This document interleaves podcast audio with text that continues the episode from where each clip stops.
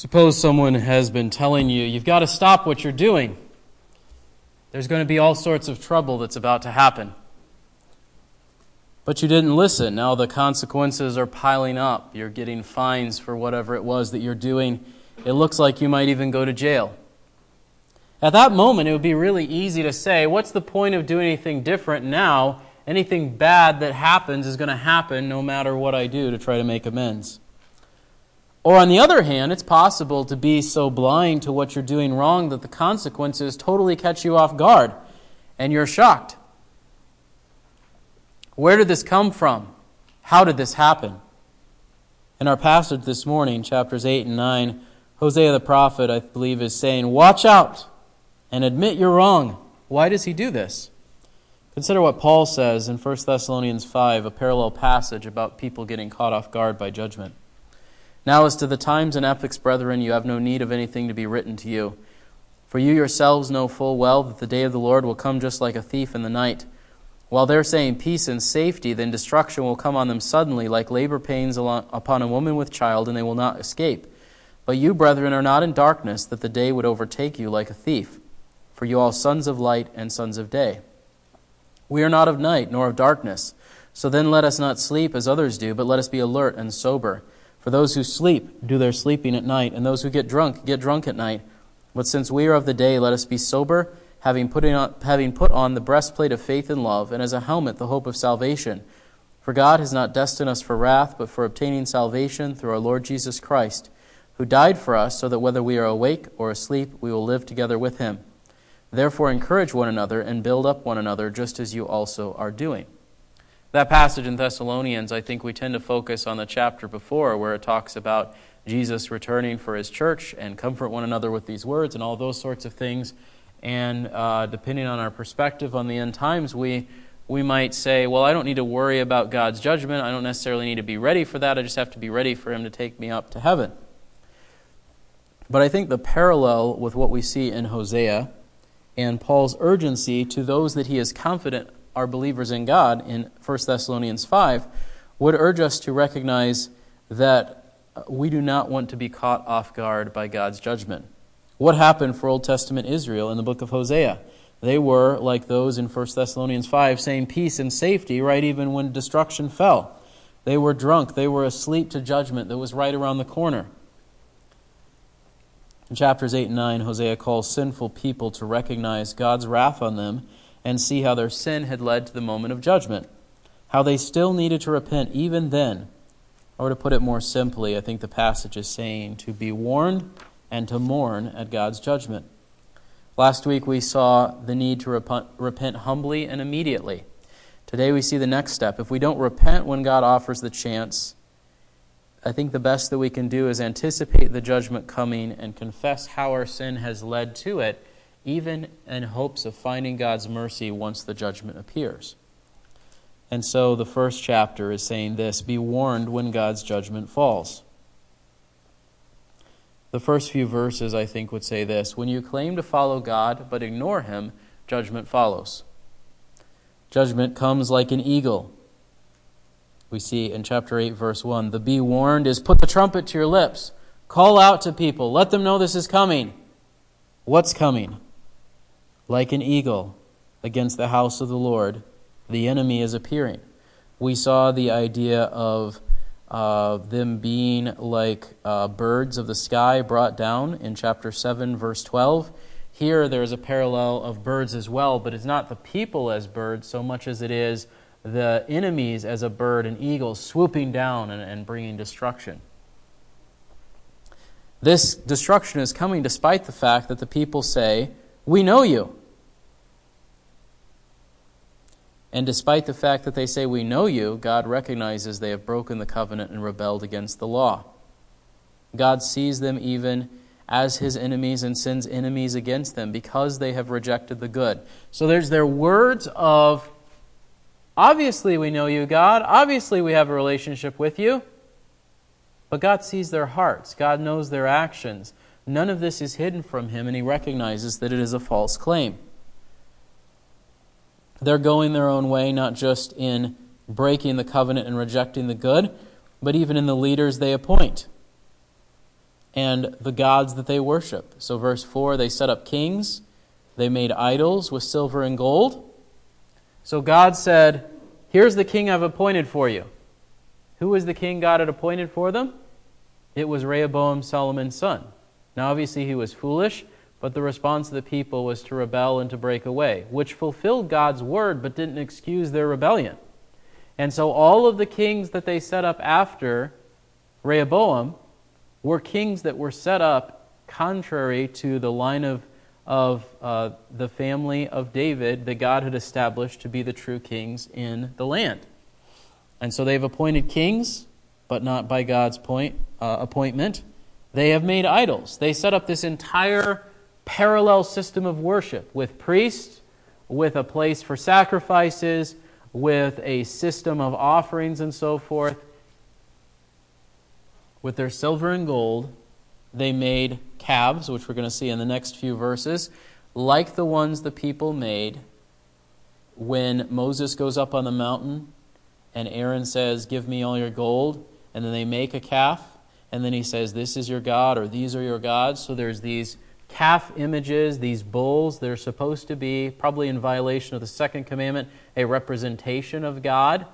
Not necessarily worshiping an idol, although that's where they ended up as a different god. It wasn't like they were worshiping Baal and Dagon at first, but they said, We're going to worship the one true God in a way that he hasn't sanctioned or authorized or set up, and then that led them into all sorts of other idolatry. God rejected their false worship. We see this in verses 5 and 6. We're going to see the judgment falling on it in chapter 10.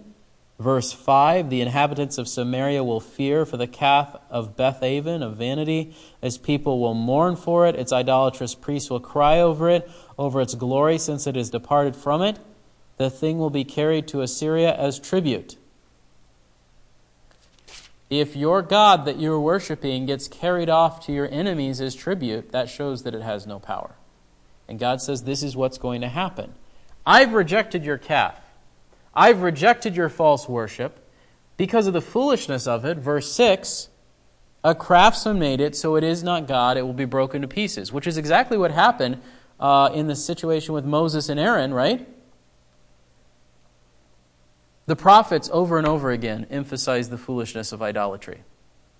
You go to the forest, you cut down a tree. You burn half of it for firewood, you gold plate the other half and set it up in the corner of your house and bring sacrifices to it. It's foolishness.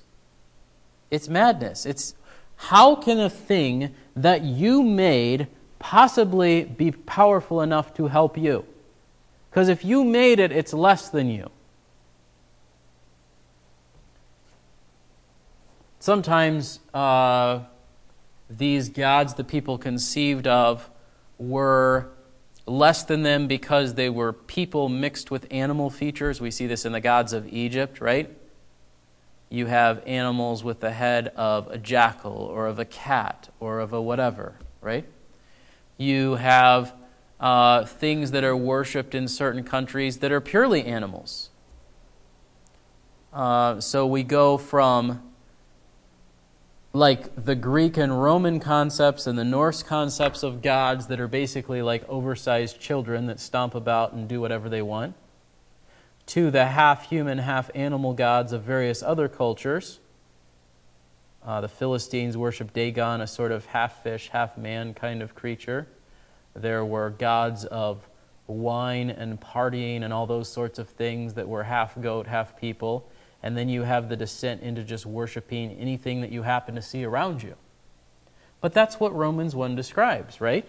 We've talked about this before. There's this sort of descent into foolishness that accompanies rejecting the one true God, you're going to worship the right God in the wrong way, then you're going to worship the wrong God in the wrong way, and then you're just going to worship anything and everything in whatever way you feel like. And that's just the pattern that people follow. And people who are trapped in those sorts of religions, think about the fear that's associated with them if there could be an evil spirit in every tree that you walk by, in every rock that you step over, in every stream that you cross, you are constantly trying not to offend those spirits and trying to do things to get them on your side. And it becomes a very violent, bloodthirsty, fear driven sort of a thing. In parallel to the worship of Baal, but even worse. And even the seemingly more cultured false religions, they are all driven by fear. The fear that you won't measure up to end up being a God or a part of the God the fear that you haven't done enough. And the difference between that and the hope that God offers through Jesus that we're going to remember at the end of the service is that you can never do enough, and you have never done enough, and you will never do enough. But Jesus did enough to satisfy God's wrath in your place. So you and I don't have to worship a calf you and I don't have to worship a stick. You and I don't have to worship some vague concept of spirituality. You and I have the privilege to worship the one true God through the, the means that He's appointed. Jesus said, I am the way, the truth, and the life, and no one comes to God except through me. Not through a golden calf like in Samaria not through worshiping some pagan god and pretending God will accept that worship, not in coming up with whatever God of your own imagining, not in worshiping yourself. That is not the path to God. The path to God is only through Jesus. And the path to God for the people of Israel was for them to have rejected their calf and turned back to the system of worship that God had made. But they refused to do it, and so God breaks the power of their idol, sends it off as tribute, and shows them in very vivid and graphic ways the foolishness of their idolatry. God reminds them of the nature of sowing and weeping, sowing and reaping, rather. The weeping in the morning is at the beginning of the next chapter. The nature of sowing and reaping. They sow the wind and they reap the whirlwind. And that's how sin goes. We think if I do this sin, the consequences are controllable. And the reality is they aren't. Israel turned away from God to this degree, God's judgment was going to fall and carry them away. It's like saying you sowed the little breeze in the spring that makes the leaves move a little bit and then the tornado comes through. Sin leads to judgment, and righteousness leads to blessing. We see that here and in many other places throughout Scripture.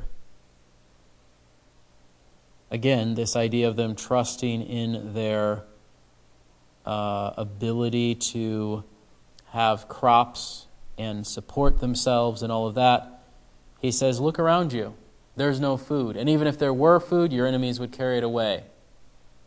Open your eyes to where you're at. So when you claim to follow God but ignore Him, judgment follows. When you try to fix the consequences of sin on your own, judgment follows. We see this in verses 8 through 14. The nations or the allies, which were in truth enemies the people went to for help, betrayed them. We see this in verses 8 through 10. Israel is swallowed up. They're among the nations like a vessel in which no one delights. I tend to think that this is a bit of a euphemism. Um,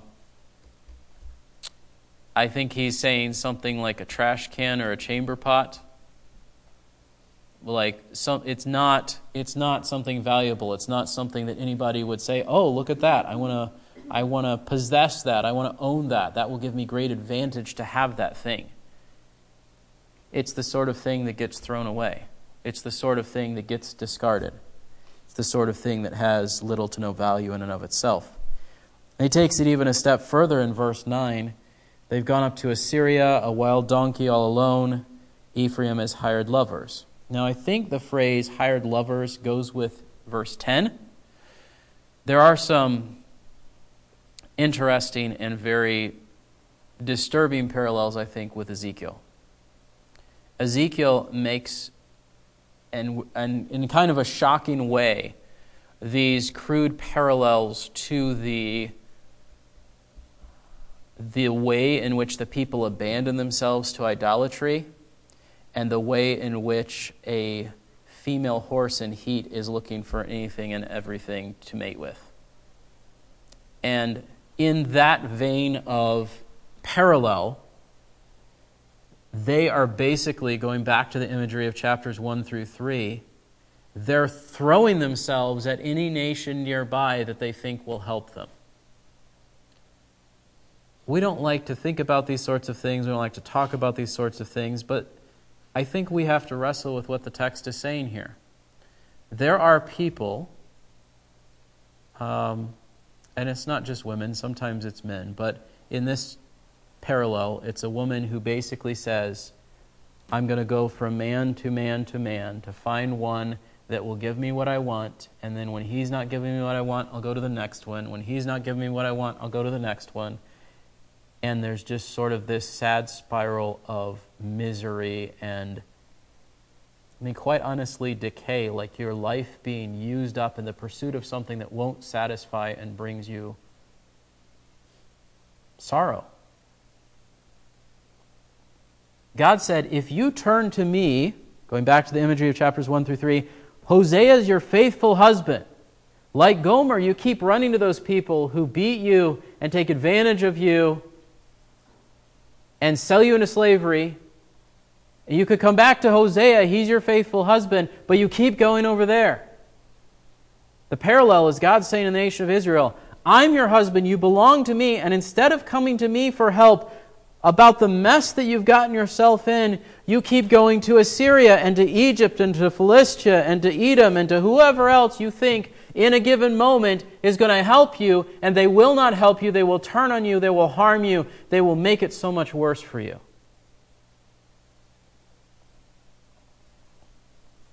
God says you can hire allies among the nations but your strength is going to diminish. The burden of the king of princes is a hard phrase. Uh, who is the king of princes?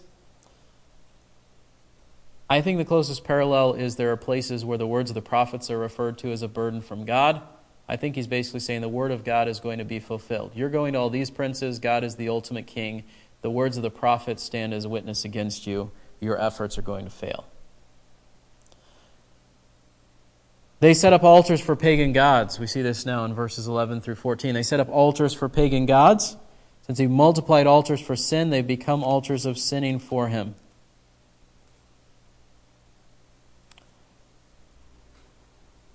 There is this sense in which sin enslaves us. We're still responsible for it, but we can get to a point where we're so conditioned to going after sin that it seems like we have no choice, that it's enslaved us and, and ruined us and that we're trapped. They thought that they were in control. We can build these altars and then we can still avoid the consequences that God has said, but they became enslaved by their false system of worship. They ignored God's way to go their own way. It says, I wrote for him 10,000 precepts of my law. They were regarded as a strange thing. I told you what was true. I told you which way to go. I told you what was right and you've said, I don't want any of that. And yet, God's sacrificial gifts. Earlier in Hosea, he says, I'm the reason that you have the grain and the cattle and the wine and the oil and all of the things that you're using in worship of pagan gods. I'm the reason you have them. As for my sacrificial gifts, they sacrifice the flesh and eat it in this sort of mockery of what the priests were supposed to do according to the law. But the Lord has taken no delight. He will remember their iniquity, He will punish them for their sins. We're going to see that phrase again in chapter 9. It says in chapter 9, verse uh, 7 the days of punishment have come, the days of retribution have come. And then in chapter 9, verse 9, he will remember their iniquity, he will punish their sins. So, all throughout these two chapters, for the people of Israel, it is you should be warned, you should mourn the fact that you your actions have led to this moment. But for God, it is a remembering of the things that He has said, of their list of sins against Him, and their refusal to repent. Their attempts to protect themselves fail versus God's power he says they will return to Egypt. There's another phrase later in Hosea where it says they will not return to Egypt. We'll talk more about that when we get there. It's not a contradiction. I think he's emphasizing two different things. But the point of returning to Egypt is here, I think, pointing the fact they're going their own way, they're enslaved by their sin, they're going to face destruction. Why, verse 14? Because you've forgotten God. Instead of turning to God in His temple, you've said, We're going to build palaces. We're going to be like the nations around us. You've multiplied fortified cities. What was supposed to protect them? It wasn't horses, it wasn't chariots, it wasn't fortifications and walls. These were marks of pride, like King Uzziah, right? He accomplishes all these things militarily, and people would look at it and say, The land is in a really good spot because you've built all these walls and you have these fortified cities and you have armies and soldiers and all of those sorts of things. And God repeatedly told the people of Israel, Don't have lots of horses because you'll trust in them, don't have lots of chariots because you'll trust in them don't think that your fortifying of the land is the thing that's going to give you victory over your enemies. Because you know what was true of the land of Canaan when the people of Israel walked through it? What was around the city of Jericho? A big wall. What was around a bunch of other cities? Walls. What happened to the people of Canaan when God brought the people of Israel in? The walls fell and the people conquered. It's not about the walls, it's about whether God is with you or he isn't with you. Or we could flip it the other way, whether you're with God or whether you're not with God. God's clearly not with them. He says at the end of chapter 8, I'll send a fire to consume your dwellings. So as we look at chapter 8 and we sum it up, if we don't repent when God gives us the chance, consequences will follow. But we shouldn't be at this moment of being completely clueless about it, just being caught off guard. There's this warning that no one pays any attention to. We shouldn't be so blind to the things that we're doing that we didn't even see where it would all lead. But even if we move past that and we see, wow, I can't believe that I did this and that this is what's about to happen, God wants more than just an open eyed anticipation of what He's going to do in judgment. He wants repentance even in that moment. That leads us to chapter 9 that we should mourn when God's judgment is your fault. We've talked about this before. Not all that seems like God's judgment is immediately because of a sin I did. There's been tornadoes and bad weather throughout the U.S. in the last week. If you have a tree fall in your house and it smashes your house or your barn or whatever else, like one that we drove by on the way back yesterday, is that because you lied last week or you yelled at someone in your family two weeks ago? or you didn't pay something about your taxes. Not necessarily. Not all that seems like God's judgment, whether it be disaster in terms of weather or in terms of fire, famine, flood, all those sorts of things, not all that seems like God's judgment is immediately a direct correlation between something I did wrong and God punishing me. But the reality is, we should always consider whether that's the possibility. If some great difficulty or problem or unexpected thing overwhelms us in the course of our life, we should at least pause and ask ourselves Is all well between me and God? Because even if that thing is not immediately a punishment for a sin that we did, it at the very least could be an opportunity for us to pause and reflect and consider where do I stand with God? In Israel's case, the judgment of conquest and exile was absolutely the result of them ignoring God. Because we see the progression. Deuteronomy laid out what's going to happen. What's going to happen if you turn away from me? You're going to have famine, you're going to have drought, you're going to have, in connection with those things, waves of insects and disease on your animals and all of those sorts of things. Then it's going to escalate to your enemies coming and raiding and carrying some of you off into captivity. And then it's going to ex- escalate to you being put into exile until you repent. So God laid out what was going to happen. And we see the response of the people of Israel and the judgments and the things God brought to arrest their attention, and they refused to pay attention. So we see that this is the fulfillment of God's word. So in the, in the book of Hosea, it's really clear the judgment that's coming on them is their own fault. It can be less clear for us in any given moment in the course of our lives, but because it was really clearly their fault and they were so blind to it, we should at least allow the possibility that could happen in our lives as well. How do we get at a point of recognizing if a particular situation is the result of something that I have done that I need to deal with with God? I think a lot of it comes down to having the attitude that it's at the end of, I think, Psalm 139, where it says, Examine my heart, see if there is anything wicked in me. If we are regularly in the habit of asking God to examine our hearts and reveal to us ways in which we are turning away from Him, I think that puts us in a good place to not be in a position where we're caught completely off guard by the consequences of our sin. If we are in connection with other believers, having open and honest conversations, not just about the fact that we're sinning, but about here's truth from God's Word, and will you pray for me to uh, help me with this thing, and then a genuine desire to keep, to have hearts that are soft and tender to God's work, and not this sort of isolation that can be really easy for us in the United States. I'm over here, I've got this, no one else needs to do this, I will figure it out on my own.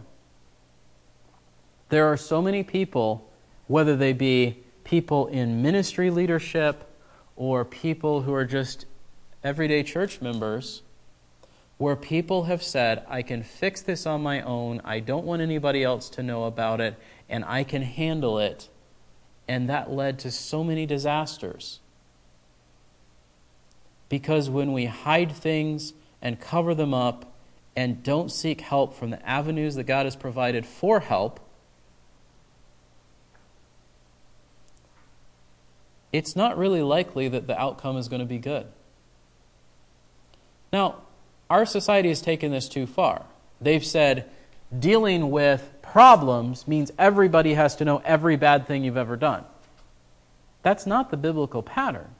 The biblical pattern is if I know that I am sinning in a particular way, I absolutely need God's help, probably need my husband or wife's help, I need the help of some godly believer to pray alongside me, I would be more than willing to pray with you and to try to help encourage you. Here's what the Bible says about all these things. It's not every last person has to know every last thing about everything you've ever done. But it's also not no one will ever know anything of what's going on. And this ties into the interactions that we have with different people, right? Because if the only contact you and I have with each other is on Sunday, we can cover up an awful lot about what's going on in the course of our lives. If we never ha- talk to somebody on a Friday or on a Tuesday or in the middle of the day, uh, there's a lot that we can be unaware of what's going on in people's lives. There was a couple that I remember when we were at a former church, and They sat 10 feet away from Kelly and I. And all of a sudden it came out they were they were getting a divorce because the husband had cheated on his wife like five times and the counseling had failed and and it, the whole thing just sort of blew up and, and, and it ended. I don't know how many times I looked at them in Sunday school and I had no idea. Now, there were people in the church who were aware of some of the things that were going on. I guess they were in counseling with the pastor of the church. I'm not saying that no one had any idea. I'm just saying the fact that I could sit 10 feet away and have no idea that they had any problems or struggles and even have any need or desire to pray means that I have a burden in my heart that you and I, in the course of our relationships with in marriages, with kids, just with other believers in the church, that we're not so, I guess to put it bluntly, we're not so proud that we're unwilling to admit that we need help. We're not so hypocritical to think that we can cover everything up and put on a certain face when we come to church and everything will just work out. And I say that about, the, about myself as well, because there have been moments when there are things that I was not dealing with with God, and probably most of you had no idea. And our hearts can be deceitful, and our faces can not match up with what's going on in the middle of us.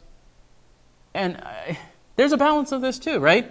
It's not like you have an argument on the way to church and you march in and you're like, we don't have to do that. But at the same time, if, if there's some huge conflict on your way to church and you walk in and you're like, That's so fake. God knows that there's a problem. You know that there's a problem. God has help for you. Don't be like the people of Israel who don't didn't ever deal with their sin and it just got worse and worse and worse and worse and God had to go to extreme lengths to fix it in their lives. So, going back to the people of Israel. God kept his promises to give them famine and thirst and losses in battle if they turned away. God wanted their full allegiance and obedience, so if they turned away, he gave them warning signs to call them back to worshiping him. But they didn't listen, so God sent harsher and harsher judgments to seize their attention, and even then there was an opportunity for them to turn. The reason I say mourn when God's judgment is your fault is from verse 9. He says, Do not rejoice, O Israel, with exultation like the nations. Don't pat yourself on the back don't be proud of what you've done. What have you done? You have played the harlot, forsaking your God. You have loved harlot's earnings on every threshing floor.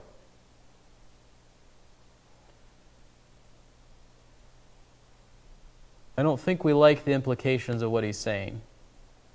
But he's basically saying everywhere you can lay down and be unfaithful, you have been.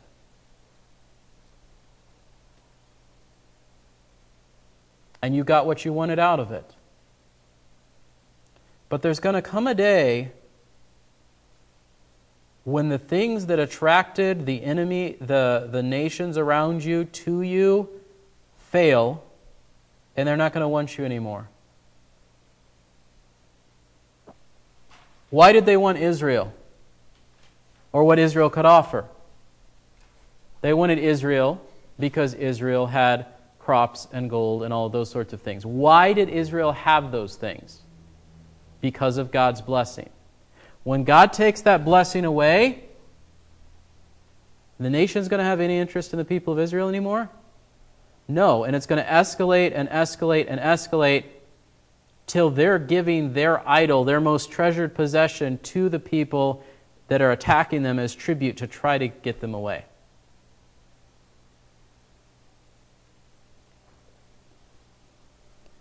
Verse 2 Threshing floor and winepress will not feed them, and new wine will fail.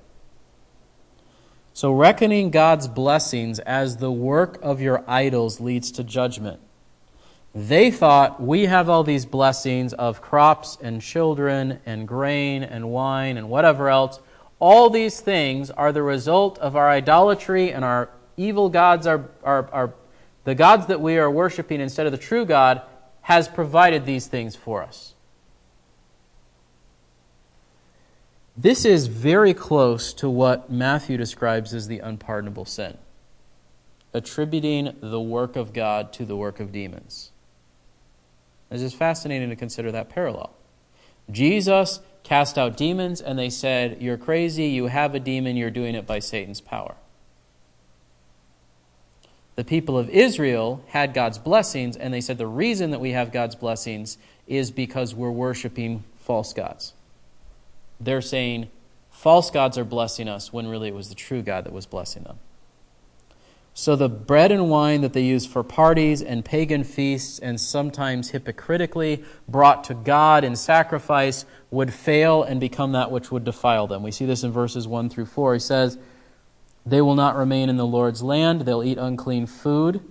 They will not pour out drink offerings of wine to the Lord. Their sacrifices will not please him. Their bread will be like mourner's bread. All who eat will be defiled, for it will be for themselves alone. What is this mourner's bread and being defiled? If you had someone who died and you touched the dead body, you became unclean. And if you ate during the course of the day, that bread was unclean. And so here's something that has become defiled because of its contact with something God said was unclean. Now you become unclean by contacting it as well. And God says, None of it's going to come into my house. I'm not going to accept it. What are you going to do on the day of the appointed festival, on the day of the feast of the Lord? If you have nothing to bring to God because all your sacrifices have become defiled and the land has failed you in terms of all the things you're supposed to bring as a sacrifice, what are you going to do? Verse 6 says Egypt will gather them up, Memphis will bury them, weeds will take over their treasures, thorns will be in their tents. Their feasts are going to end in famine. Their supposed friends will be their conquerors. So, reckoning God's blessings as the work of idols leads to judgment. Spiraling into depravity is a sign of or accompanies God's judgment as well. Look at verses 7 through 9. Prophets became fools. He says, The prophet is a fool, the inspired man is demented because of the grossness of your iniquity and because your hostility is so great. This echoes back to what we saw in chapter 4. My people are destroyed for lack of knowledge. Verse 5 The prophet will stumble with you by night. What we saw last week was this idea of uh, he has torn you by the prophets, slain you by the words of the prophets. Verse 5. At first, the prophets serve as a warning, and then they get ensnared and caught up in all the sins the people are doing and encourage the people in their sin, and even the prophets fail and become fools and become foolish. Verse 8, this picture of Ephraim being a watchman with God as a prophet. We see the, in the Old Testament this picture of being a watchman. There is a. Um, uh, there's the passage where it says, If you see the evil coming, you don't warn people, their blood is on your head. I think that's in Ezekiel. There's the idea that there's someone standing on the city wall watching out for evil coming. Here's the Ephraim supposed to be a watchman, a prophet, foreseeing the evil, warning the people, getting them to turn away from it. What happens instead? Ephraim ends up over here in drunken parties of idolatry, completely blind to the destruction that's coming, and gets conquered himself. Verse 9 Holiness ends in depravity. They have gone deep in depravity, as in the days of Gibeah.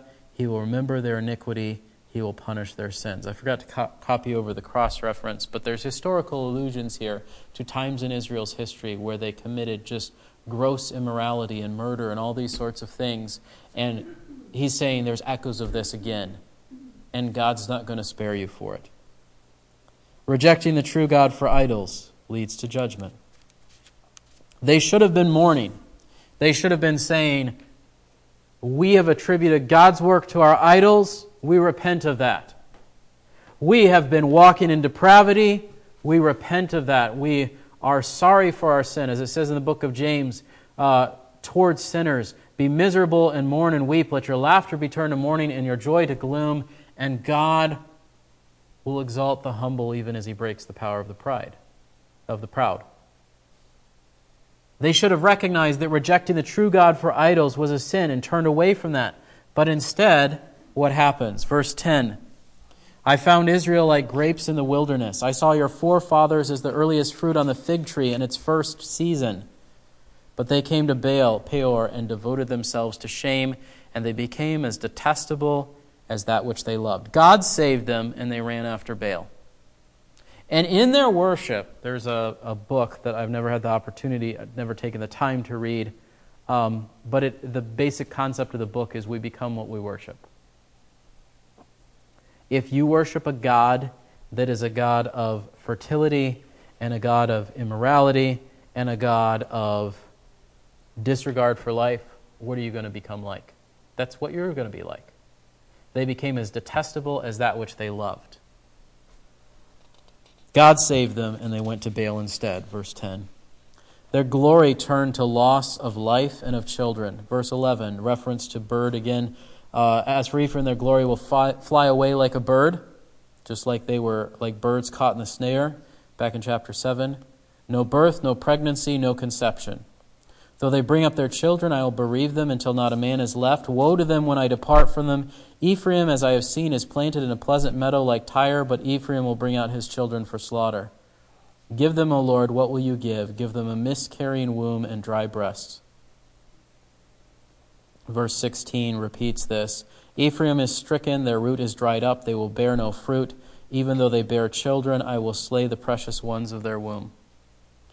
Their glory turns to loss of life and of children. Their idolatry leads to rejection by God. All their evil is at Gilgal. I came to hate them there because of the wickedness of their deeds. I will drive them out of my house. I will love them no more. Their princes are rebels. And then verse 17 sums it up. Because they wouldn't listen, because they wouldn't repent, their nation would fall as God remembered and punished their sin. My God will cast them away because they have not listened to him, and they will be wanderers among the nations. Going back to chapter 7 and verse 13. Now he will remember their iniquity and punish them for their sins. Chapter 9 and verse 9. He will remember their iniquity, he will punish their sins. Because they refuse to repent, because they refuse to turn, because they refuse to mourn their sin, exile was coming. These chapters are sobering. If you or I have resisted God's calls to repentance until the moment the consequences come, at the very least we ought to see it coming. We ought to mourn the fact that it is our fault that we're in this moment of God's reproof. But even in that moment, God offers re- opportunities for restoration and for renewal. God calls us, I think, in passages like 1 Thessalonians 5 and even in Hosea 8 and 9 to be awake and alert, fighting hard against our sin so it does not dull us to sleep like those who are drunk. That we need to be humble and quick to confess our sins so we mourn and turn back to God before a time of harsh rebuke instead of after. But the reality is, we're not going to do this on our own. As we're going to remember here in just a few moments, we need Jesus. We need his deliverance. We need the forgiveness that comes only through him because in our own attempts to follow God, our self control fails, our resolve crumbles, and we will not succeed. But if we turn to Jesus, seek the power of the Spirit to overcome the deeds of the flesh, appeal, uh, ask Jesus to intercede on our behalf as he has promised to do, and find mercy from God the Father, then we can succeed by God's grace where the people of Israel failed. God said, Here's a picture, pay attention to it. They ignored the picture. God said, Here's what's going on in your nation.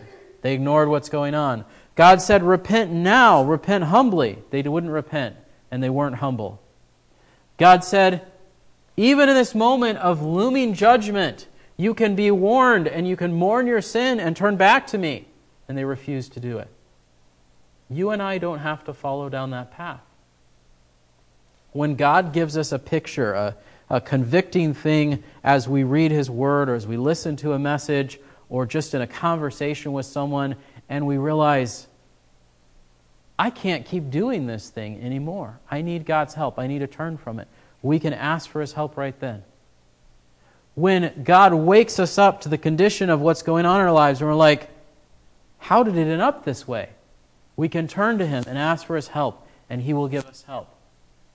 When we, if we get to a point where God has to harshly call us to humble repentance and to do it like right now before it's too late, we have opportunity by God's grace to do it right then and there and turn and, and say, I should have done it here, and I should have done it here, and I'm doing it here.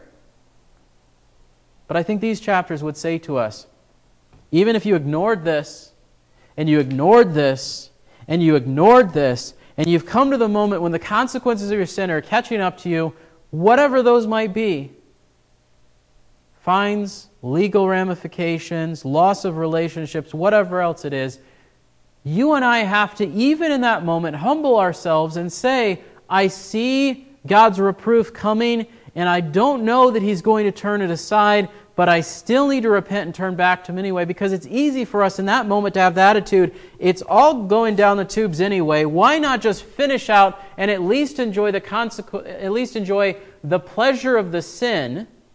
Because I've already crossed the line and bad consequences are already going to happen. Why not keep going back to that sin?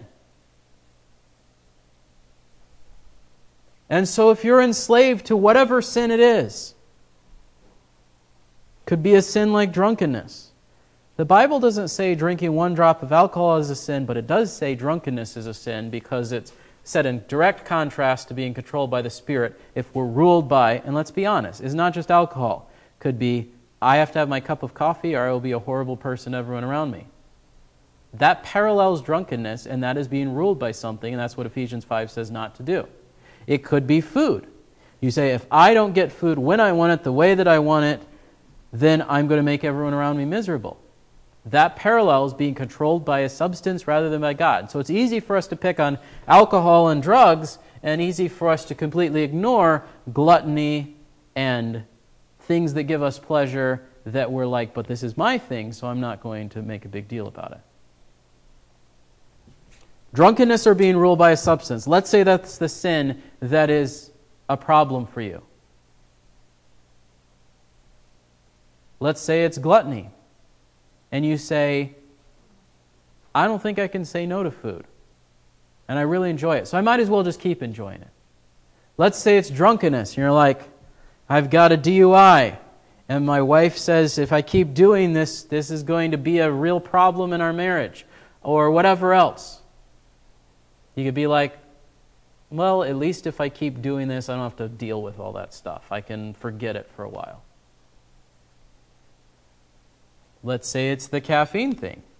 You're like, but if I don't drink it, then I'm going to have a headache. And if I have a headache, I'm going to be miserable. So I might as well just do that and continue to be ruled by this thing instead of being controlled by the Spirit because I don't want the I don't want the difficulty of getting past being mastered by this thing. Let's talk about other things that are huge problems in churches. Gluttony being ruled by things that we like, as long as it's not the things that everybody else is doing that we can point fingers at, is one of the things that's a problem in churches. What are other things that are problems in churches? Gossip or mocking people. There was a moment in high school where I derived great fun from just making comments about people around me in the class, and I came to realize that um, that was not going well, and nobody liked me when I acted that way. And so I could have said, well, they already don't like me, so I might as well just keep doing it or with something like gossip. They already assume that I'm just going to say things about them, so I'm just going to keep saying things about them because if you're already getting blamed for it, why not just live up to their expectations? But God says slander and gossip and speaking evil of other people and all of those sorts of things characterize the old way of life apart from Jesus. And so, if we really belong to Jesus, we can't live that way anymore. And so, it might be really hard to rebuild those relationships. And it might seem like it makes sense to stay here and keep doing the sin, even though it's bad and even though it brings consequences. Even in that moment when the consequence is already coming, we have to say, by God's help, I'm going to stop. And it's going to be a hard road, but I'm going to move past it. What are other things? Sometimes it's something like harboring hatred and bitterness in our heart towards someone else. We're like, this other person already doesn't like me. They already have done all these to- terrible things against me, and I've done them against them. So, why let go of the bitterness? It's not like it's ever going to get better. At least if I have this, I have this thing I can hang on to and look at and, and, and God says, even if that person never forgives you, you can't hold on to bitterness in your heart. Even if they never ask for your forgiveness, you can't hold on to bitterness in your heart. What are other things that enslave us, that bring horrible consequences that we don't want to deal with because we think they're going to ruin our lives, even though they already have? We just haven't realized it yet. Christians who are involved in things like pornography and all of the associated things that go along with that, various ways of being unfaithful in marriage or impure in our walk with God.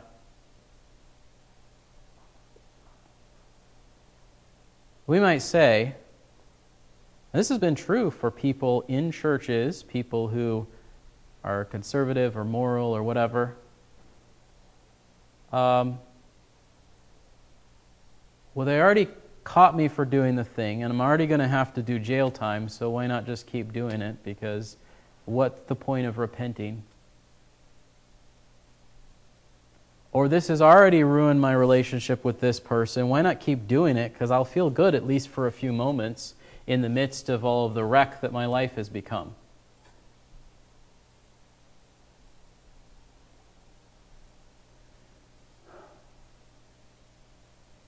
Even if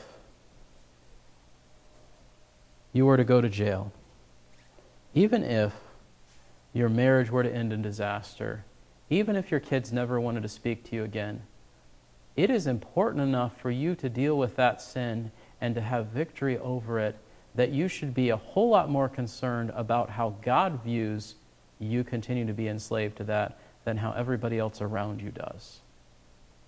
Going back to what I said earlier, this is not a sort of thing where we have to say, every sin that I've ever done, everyone in the whole world has to know. I'm just going to post it, you know, for everybody to see.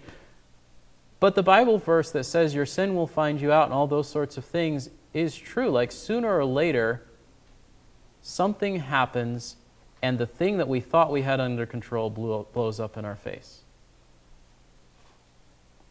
You and I can't love crossing the boundaries that God has set and say that we belong to God. You and I can't say, my reputation, my whatever, is more important than me dealing with this before God. And sometimes God gives us opportunities to deal with it before it becomes a huge scandal, and sometimes we have to deal with it after.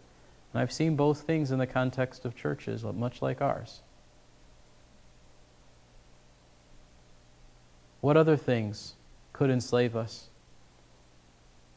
Could be something like greed. Greed takes a lot of forms.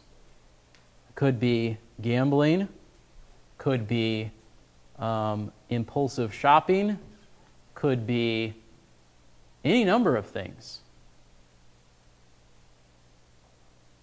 If it's something that's easy to pick on, like gambling, you're like, you get to this point, people seem to get to this point where they're just like, I'm going to do this, and I'm going to do this, I'm going to do this, and their families don't have what they need, and sometimes they've done things that have crossed the line legally or whatever else. Someone in that moment could say, I'm not getting the money back. I'm not getting my family back. This problem has already come into my life. What's the point of repenting now? It could be stealing in a different way. It could be saying, hey, you know what? My family needs this but I have this hobby or this interest or this whatever, so I'm going to spend all this money on this thing. I'm going to take away from what's actually needed over here. And then you get in a point where you're like, now I need to deal with this, but I've already done this. What am I supposed to do? Just because it's a hard moment where there are consequences, where there are difficulties, where there are things to work through, doesn't mean that we abandon repentance. It doesn't mean that we forget turning back to God. What's the solution to all of these different things? The greed, the covetousness, the lust, the anger, the gossip, the lies, whatever it is that can be going on in our hearts that we say the consequences are already coming. Why bother turning away from it? The thing that frees us, the thing that gives us hope, is the thing that we're going to remember in just a moment, which is Jesus died to deal with sin so that Paul can write to people at the church at Corinth and say, Your pagan background said you're immoral and you're wicked and you're thieves and you're murderers and you're whatever, and such were some of you. There is freedom in the gospel. There is forgiveness in the gospel that says, even though the consequences come, that guy in jail can trust Jesus and can be right with God. Even though the consequences come, that guy can lose his family because of selfish choices that he's made, and he can still have a right relationship with God. Even though the consequences come, fill in the blank, it is more important that we have a right relationship with God, regardless of all of this. So, what is Hosea saying? Be warned, mourn because even in that moment of judgment coming, there is an opportunity for repentance. What you and I have to say is do I love my sin or do I love the God I claim to follow more? And the only way that we're going to have the strength to say, I love God more than my sin, is through the sacrifice that Jesus made, the power that the Spirit gives us, and the love that the Father has shown us in His mercy. That's where we have to keep turning day in and day out, over and over and over again. Because there's no forgiveness apart from the cross, and there is no freedom apart from the work that God does in our lives. Be warned about sin, mourn at sin. Even in the moment of God's judgment, there is still hope for repentance. Let's pray. Father, we look at these truths. These are hard truths, these are sobering truths, but we need these truths.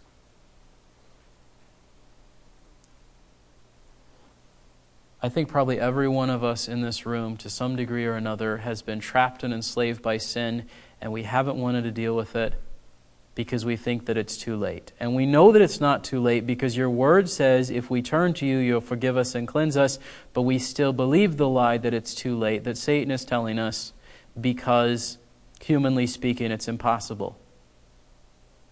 But with you, all things are possible. You can save those for whom it seems there is no hope. You can free those for those who seem there could be no victory over the thing that they are enslaved to. The problem is not any lack of power in you, Lord. The problem is our lack of faith and our uh, unwillingness to turn away from the things that are destroying us and damning us and ruining us because we derive 10 seconds of pleasure for them from them and an eternity of misery if we keep loving them and not turning to you.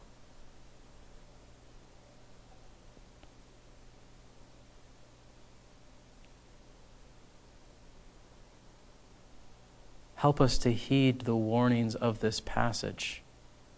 Help us to genuinely mourn our sin as you reveal it to us to the extent that any of us in this room are faithfully walking with you in this moment down the road when we come across a sinful habit that we have held on to or that you have shown to us. Again, the same process. Help us to turn from it, to repent of it, to mourn it, to see where it leads so that we are not destroyed by it. Because the reality is either we're dealing with some kind of sin or a number of sins right now, or we were last week, or we will be a month from now. And so this has reference to all of us, no matter how young or old we are, no matter how long we've been a part of this church or not. Work on our hearts, Lord, I pray. Amen.